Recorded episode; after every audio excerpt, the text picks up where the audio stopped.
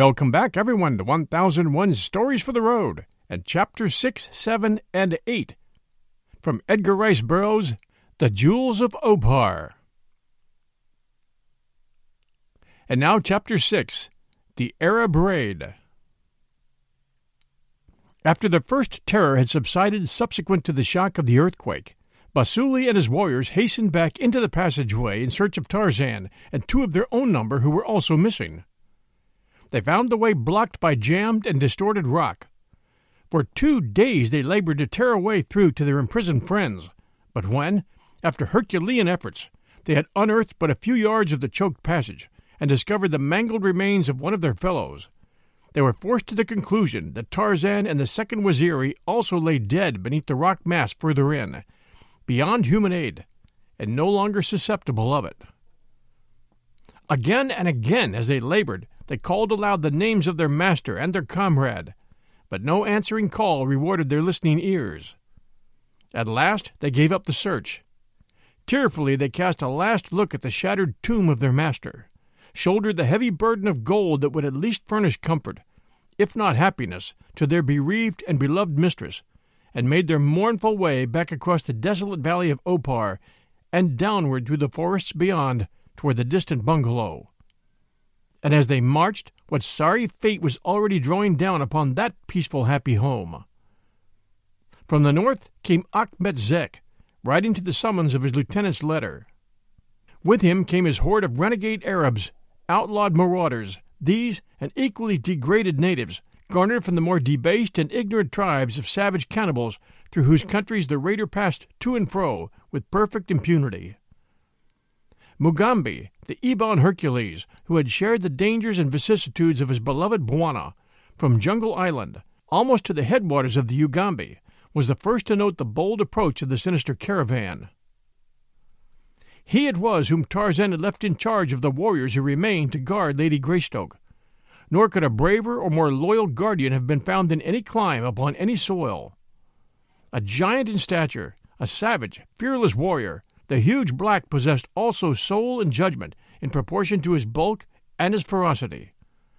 Not once since his master had departed had he been beyond sight or sound of the bungalow, except when Lady Greystoke chose to canter across the broad plain, or relieve the monotony of her loneliness by a brief hunting excursion. On such occasions Mugambi, mounted upon a wiry Arab, had ridden close at her horse's heels. The raiders were still a long way off when the warrior's keen eyes discovered them. For a time he stood scrutinizing the advancing party in silence. Then he turned and ran rapidly in the direction of the native huts which lay a few hundred yards below the bungalow. Here he called out to the lolling warriors. He issued orders rapidly. In compliance with them, the men seized upon their weapons and their shields. Some ran to call in the workers from the fields and to warn the tenders of the flocks and herds. The majority followed Mugambi back toward the bungalow. The dust of the raiders was still a long distance away.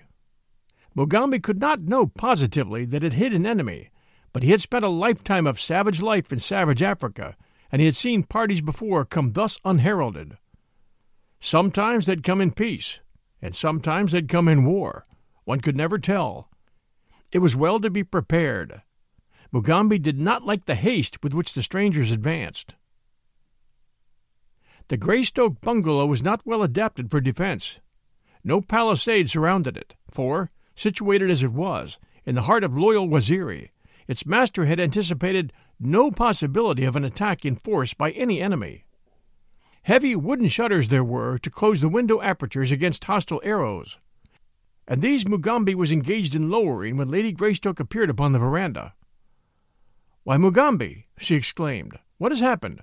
Why are you lowering the shutters? Mugambi pointed out across the plain to where a white robed force of mounted men was now distinctly visible. Arabs, he explained. They come for no good purpose in the absence of the great Bwana. Beyond the neat lawn and the flowering shrubs, Jane Clayton saw the glistening bodies of her Waziri. The sun glanced from the tips of their metal shod spears, picked out the gorgeous colors in the feathers of their war bonnets, and reflected the highlights from the glossy skins of their broad shoulders and high cheekbones. Jane Clayton surveyed them with unmixed feelings of pride and affection. What harm could befall her with such as these to protect her? The raiders had halted now, a hundred yards out on the plain. Mugambi had hastened down to join his warriors. He advanced a few yards before them, and raising his voice, hailed the strangers. Achmet Zek sat straight in his saddle before his henchmen. Arab! cried Mugambi. What do you here? We come in peace, Achmet Zek called back. Then turn and go in peace, replied Mugambi. We do not want you here. There can be no peace between Arab and Waziri. Mugambi, although not born in Waziri, had been adopted into the tribe, which now contained no member more jealous of its traditions and its prowess than he. Achmet Zek drew to one side of his horde, speaking to his men in a low voice. A moment later, without warning, a ragged volley was poured into the ranks of the Waziri. A couple of warriors fell. The others were for charging the attackers, but Mugambi was a cautious as well as a brave leader. He knew the futility of charging mounted men armed with muskets. He withdrew his force behind the shrubbery of the garden. Some he dispatched to various other parts of the grounds surrounding the bungalow. Half a dozen he sent to the bungalow itself with instructions to keep their mistress within doors and to protect her with their lives. Adopting the tactics of the desert fighters from which he had sprung, Achmet Zek led his followers at a gallop in a long, thin line, describing a great circle which drew closer and closer in toward the defenders. At that part of the circle closest to the Waziri, a constant fusillade of shots was poured into the bushes behind which the black warriors had concealed themselves. The latter, on their part, loosed their slim shafts at the nearest of the enemy. The Waziri, justly famed for their archery, found no cause to blush for their performance that day. Time and again some swarthy horseman threw hands above his head and toppled from his saddle, pierced by a deadly arrow. But the contest was uneven. The Arabs outnumbered the Waziri. Their bullets penetrated the shrubbery and found marks that the Arab riflemen had not even seen. And then Achmet Zek circled inward a half a mile above the bungalow, tore down a section of the fence, and led his marauders within the grounds. Across the fields they charged at a mad run. Not again did they pause to lower fences. Instead, they drove their wild mounts straight for them, clearing the obstacles as lightly as winged gulls. Mugambi saw them coming, and, calling those of his warriors who remained, ran for the bungalow and the last stand. Upon the veranda Lady Greystoke stood, rifle in hand. More than a single raider had accounted to her steady nerves and cool aim for his outlawry. More than a single pony raced riderless in the wake of the charging horde. Mugambi pushed his mistress back into the greater security of the interior, and with his depleted force prepared to make a last stand against the foe. On came the Arabs, shouting and waving their long guns above their heads. Past the veranda they raced, pouring a deadly fire into the kneeling Waziri, who discharged their volley of arrows from behind their long, oval shields. Shields well adapted, perhaps, to stop a hostile arrow or deflect a spear, but futile, quite, before the lead missiles of the riflemen. From beneath the half raised shutters of the bungalow, other bowmen did effective service in greater security, and after the first assault, Mugambi withdrew his entire force within the building. Again and again the Arabs charged, at last forming a stationary circle about the little fortress, and outside the effective range of the defenders' arrows. From their new position they fired at will at the windows. One by one the Waziri fell. Fewer and fewer were the arrows that replied to the guns of the raiders, and at last Achmet Zek felt safe in ordering an assault. Firing as they ran, the bloodthirsty horde raced for the veranda. A dozen of them fell to the arrows of the defenders, but the majority reached the door. Heavy gun butts fell upon it. The crash of splintered wood mingled with the report of a rifle as Jane Clayton fired through the panels upon the relentless foe. Upon both sides of the door men fell, but at last the frail barrier gave to the vicious assaults of the maddened attackers. It crumpled inward, and a dozen swarthy murderers leaped into the living room. At the far end stood Jane Clayton, surrounded by the remnant of her devoted guardians. The floor was covered with the bodies of those who had already given up their lives in her defense. In the forefront of her protectors stood the giant, Mugambi. The Arabs raised their rifles to pour in the last volley that would effectively end all resistance. but Achmet Zek roared out a warning order that stayed their trigger fingers. Fire not upon the woman, he cried. Who harms her dies. Take the woman alive. The Arabs rushed across the room. The Waziri met them with their heavy spears.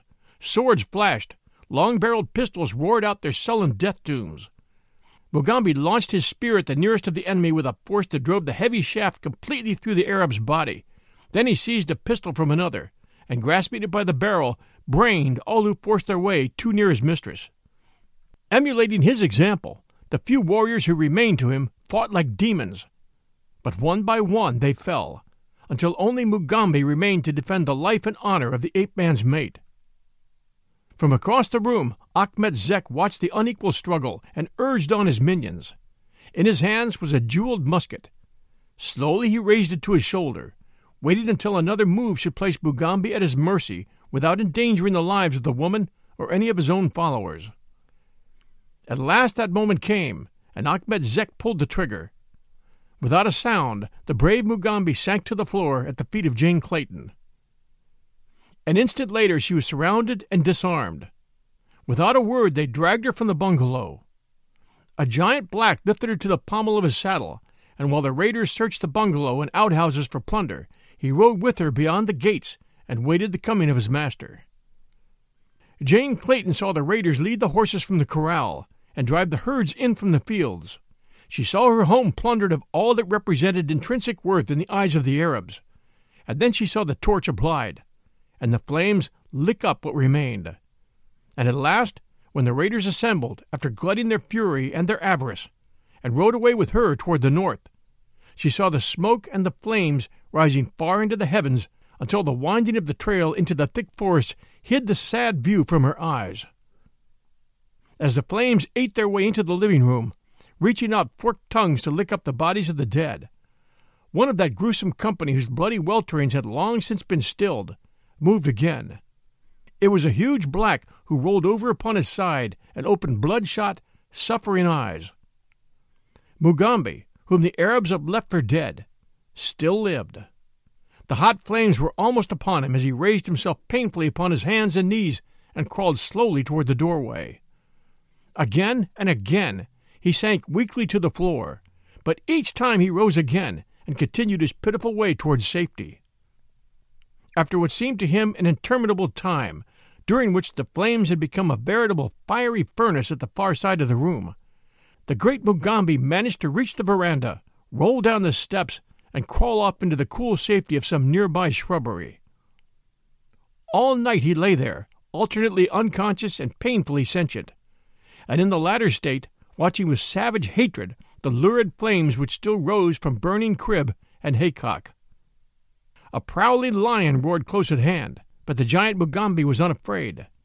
There was place for but a single thought in his savage mind revenge, revenge, revenge. We'll return with Chapter 7 of The Jewels of Opar right after these sponsor messages. And now, Chapter 7 The Jewel Room of Opar. For some time Tarzan lay where he had fallen upon the floor of the treasure chamber beneath the ruined walls of Opar. He lay as one dead, but he was not dead. At length he stirred. His eyes opened upon the utter darkness of the room. He raised his hand to his head and brought it away sticky with clotted blood. He sniffed at his fingers as a wild beast might sniff at the life blood upon a wounded paw. Slowly he rose to a sitting posture, listening. No sound reached to the buried depths of his sepulchre.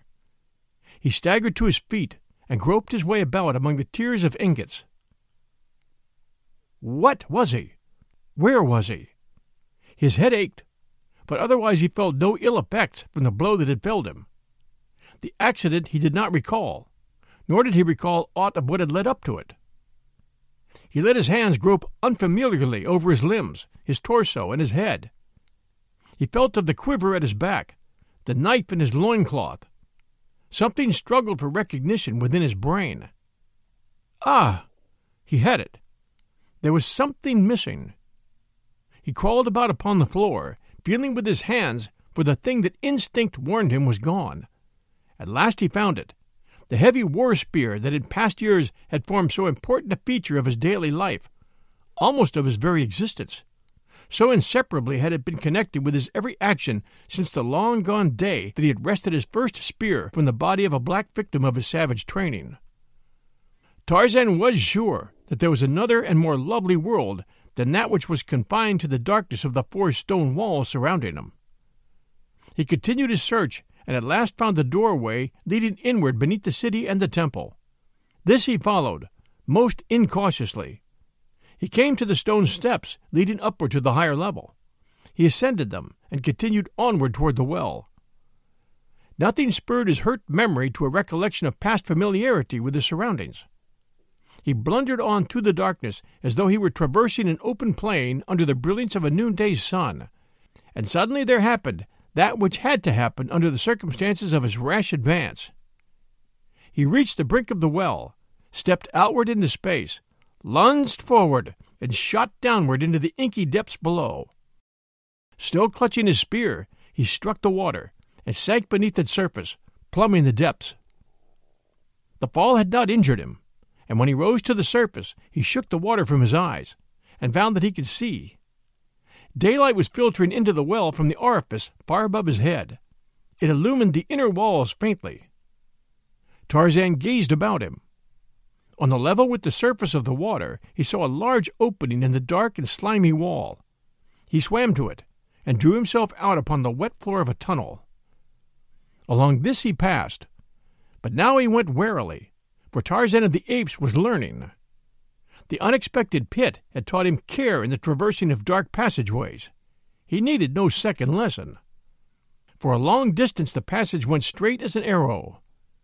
The floor was slippery, as though at times the rising waters of the well overflowed and flooded it. This in itself retarded Tarzan's pace, for it was with difficulty that he kept his footing. The foot of a stairway ended the passage. Up this he made his way, it turned back and forth many times, leading at last into a small circular chamber, the gloom of which was relieved by a faint light which found ingress through a tubular shaft several feet in diameter, which rose from the center of the room's ceiling upward to a distance of a hundred feet or more, where it terminated in a stone grating through which Tarzan could see a blue and sunlit sky. Curiosity prompted the ape man to investigate his surroundings. Several metal bound, copper studded chests constituted the sole furniture of the round room. Tarzan let his hands run over these. He felt of the copper studs. He pulled upon the hinges, and at last, by chance, he raised the cover of one. An exclamation of delight broke from his lips at sight of the pretty contents. Gleaming and glistening in the subdued light of the chamber lay a great tray full of brilliant stones. Tarzan reverted to the primitive by his accident, had no conception of the fabulous value of his find.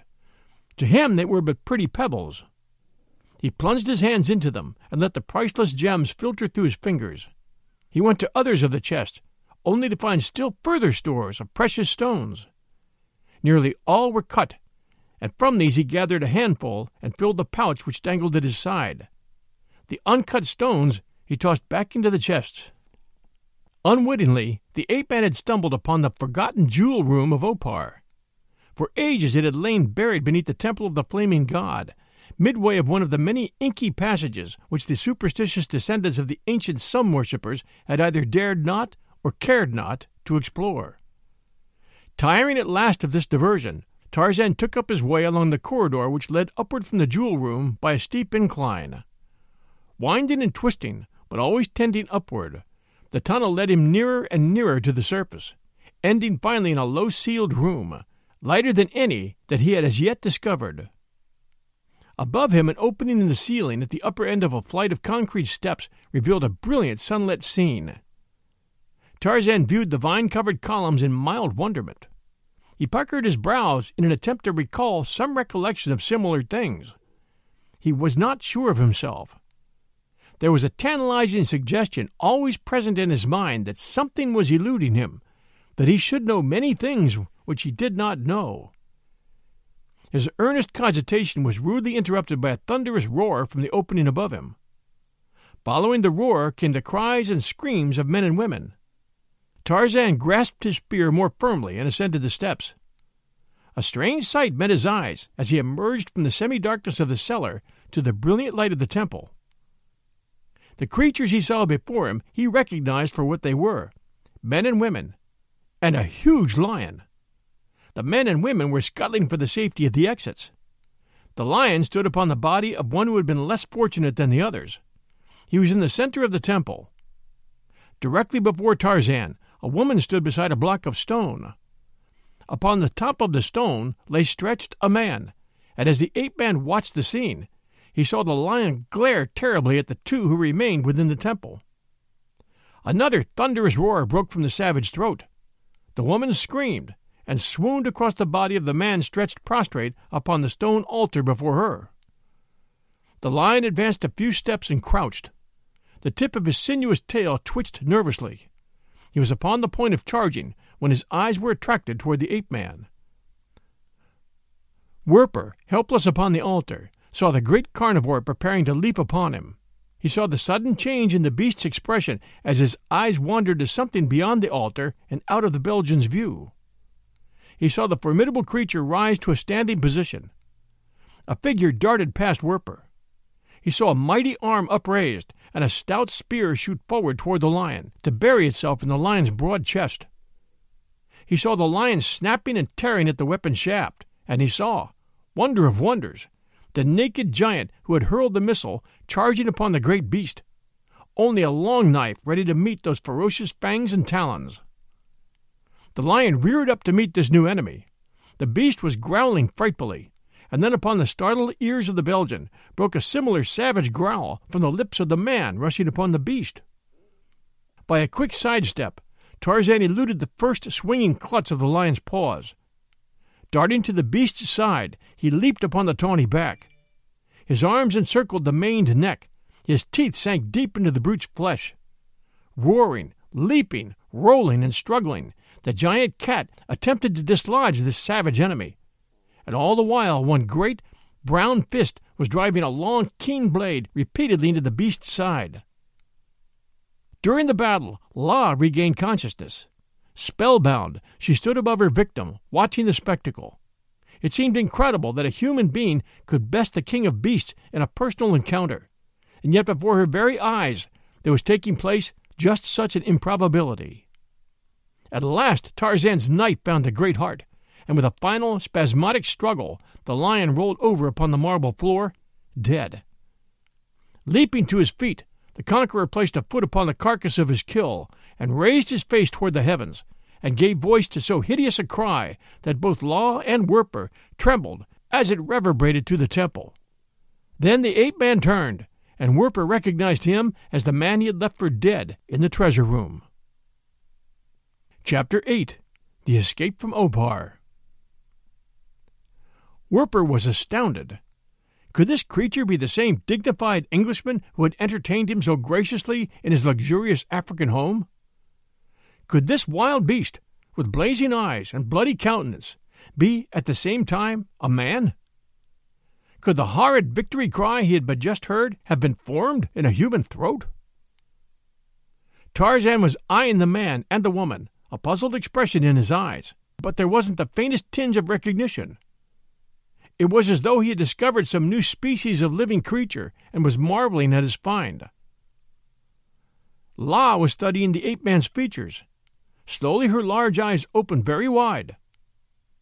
Tarzan! she exclaimed, and then, in the vernacular of the great apes which constant association with the anthropoids had rendered the common language of the Oparians, You have come back to me. La has ignored the mandates of her religion, waiting, always waiting for Tarzan, for her Tarzan. She has taken no mate, for in all the world there was but one with whom La would mate. And now you have come back. Tell me, O Tarzan, that it is for me you have returned. Werper listened to the unintelligible jargon. He looked from La to Tarzan. Would the latter understand the strange tongue? To the Belgian's surprise, the Englishman answered in a language evidently identical to hers.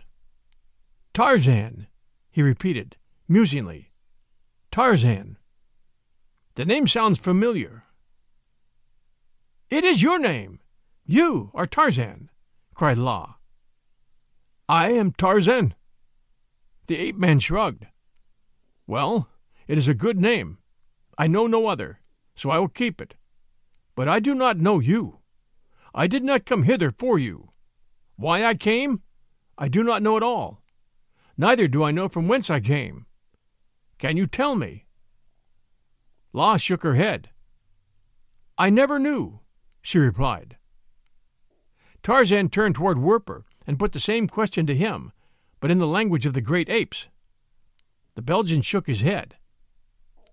I do not understand that language, he said in French. Without effort, and apparently without realizing that he had made the change, Tarzan repeated his question in French. Werper suddenly came to a full realization of the magnitude of the injury of which Tarzan was a victim. The man had lost his memory. No longer could he recollect past events. The Belgian was upon the point of enlightening him when it suddenly occurred to him that by keeping Tarzan in ignorance, for a time at least, of his true identity, it might be possible to turn the ape man's misfortune to his own advantage. I cannot tell you from whence you came, he said, but this I can tell you. If we do not get out of this horrible place, we shall both be slain upon this bloody altar. The woman was about to plunge her knife into my heart when the lion interrupted the fiendish ritual. Come, before they recover from their fright and reassemble, let us find a way out of their damnable temple. Tarzan turned again toward La.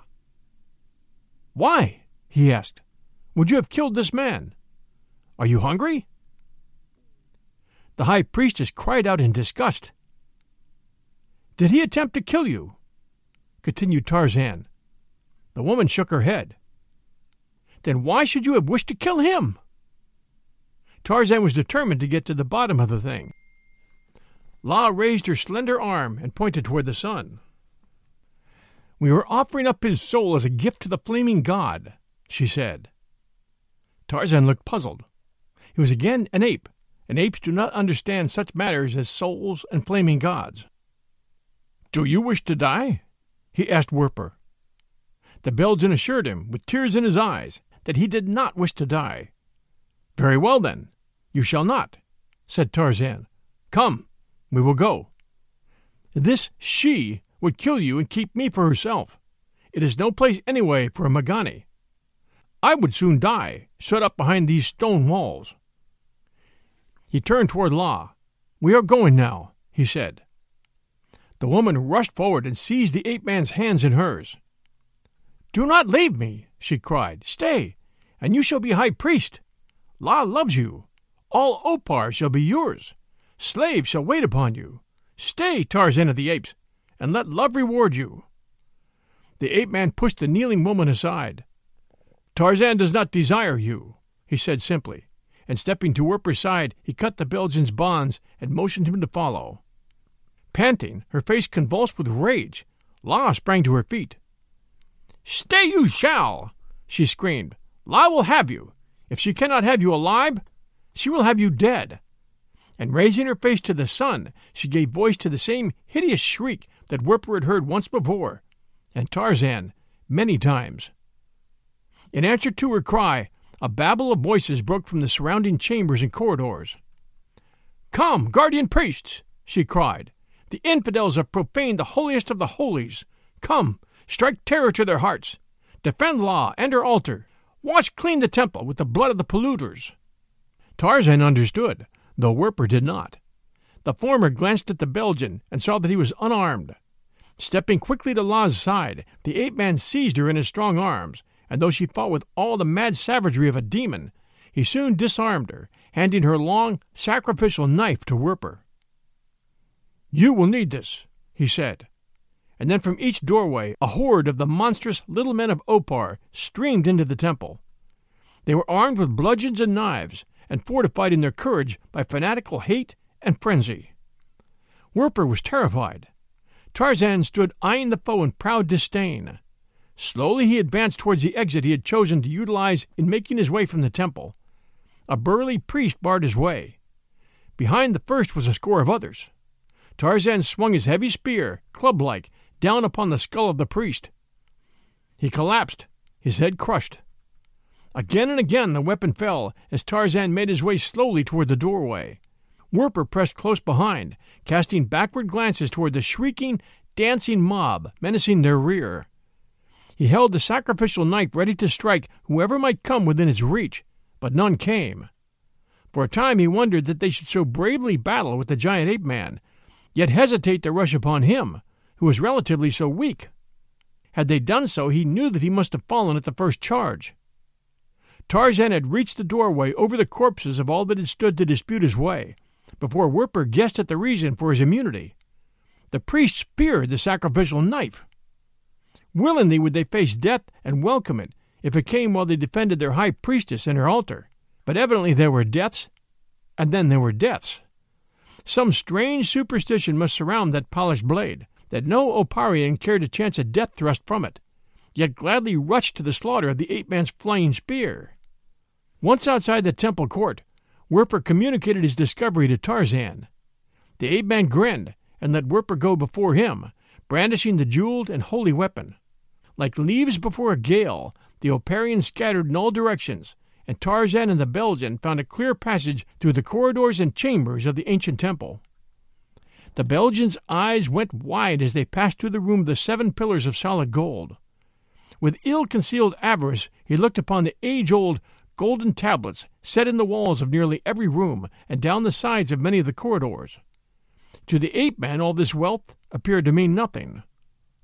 On the two went, chance leading them toward the broad avenue which lay between the stately piles of the half ruined edifices and the inner wall of the city. Great apes jabbered at them and menaced them, but Tarzan answered them after their own kind, giving back taunt for taunt, insult for insult, challenge for challenge. Werper saw a hairy bull ape swing down from a broken column and advance, stiff legged and bristling, toward the naked giant. The yellow fangs were bared, Angry snarls and barkings rumbled threateningly through the thick and hanging lips. The Belgian watched his companion. To his horror, he saw the man stoop until his closed knuckles rested upon the ground, as did those of the anthropoid.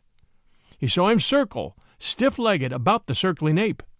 He heard the same bestial barkings and growlings issue from the human throat that were coming from the mouth of the brute.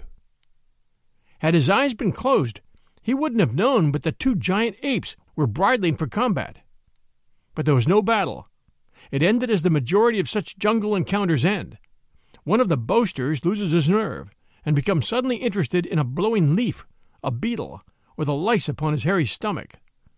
In this instance, it was the anthropoid that retired in stiff dignity to inspect an unhappy caterpillar, which he presently devoured. For a moment, Tarzan seemed inclined to pursue the argument. He swaggered truculently, struck out his chest, roared, and advanced closer to the bull. It was with difficulty that Werper finally persuaded him to leave well enough alone and continue his way from the ancient city of the sun worshippers. The two searched for nearly an hour before they found the narrow exit through the inner wall. From there, the well worn trail led them beyond the outer fortification to the desolate valley of Opar. Tarzan had no idea, insofar as Werper could discover, as to where he was or whence he came. He wandered aimlessly about, searching for food, which he discovered beneath small rocks, or hiding in the shade of the scant brush which dotted the ground. The Belgian was horrified by the hideous menu of his companion. Beetles, rodents, and caterpillars were devoured with seeming relish. Tarzan was indeed an ape again. At last Werper succeeded in leading his companion toward the distant hills which marked the northwestern boundary of the valley, and together the two set out in the direction of the Greystoke bungalow.